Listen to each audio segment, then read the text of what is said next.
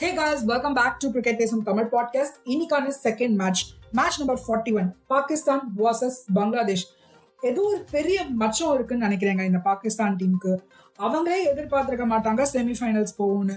ஆனா south Africa இப்படி நெதர்லாண்ட்ஸ்க்கு அகைன்ஸ்டா loose பண்ணி பாகிஸ்தானுக்கு ஒரு பெரிய சான்ஸை கொடுத்துருக்காங்க. அண்ட் அதை பக்காவா யூஸ் பண்ணியிருக்காங்களா டீம் பாகிஸ்தான் வாங்க பார்ப்போம். பங்களாதேஷ் டாஸ் வின் பண்ணி பேட்டிங் சூஸ் பண்ணாங்க.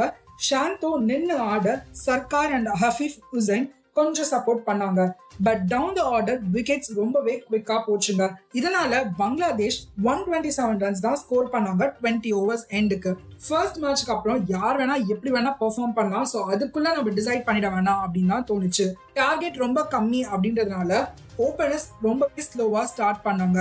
அண்ட் லக் இன்னைக்கு பாகிஸ்தான் பக்கம் தாங்க பங்களாதேஷ் நிறைய கேட்சஸ் மிஸ் பண்ணாங்க. ஓவர் த்ரோஸ் ஸோ ஃபீல்டிங் ரொம்பவே புவரா இருந்துச்சு.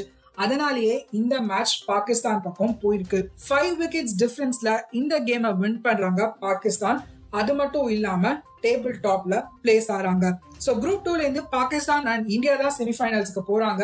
கண்டிப்பா நான் பாகிஸ்தான் செமிஃபைனல்ஸ் வருவாங்கன்றத எக்ஸ்பெக்ட் பண்ணவே இல்லை. அடுத்து super டுவெல்லோட last game India versus Zimbabwe என்ன நடக்க போகுது? ஜிம்பாபே பாகிஸ்தான் மாதிரி இந்தியாவையும் அப்செட் பண்ணுவாங்களா? இல்ல டீம் இந்தியா இந்த கேமை வின் பண்ணி டேபிள் டாப்புக்கு போவாங்களா? தெரிஞ்சுக்க ஸ்டே டியூன் பாய் காய்ஸ்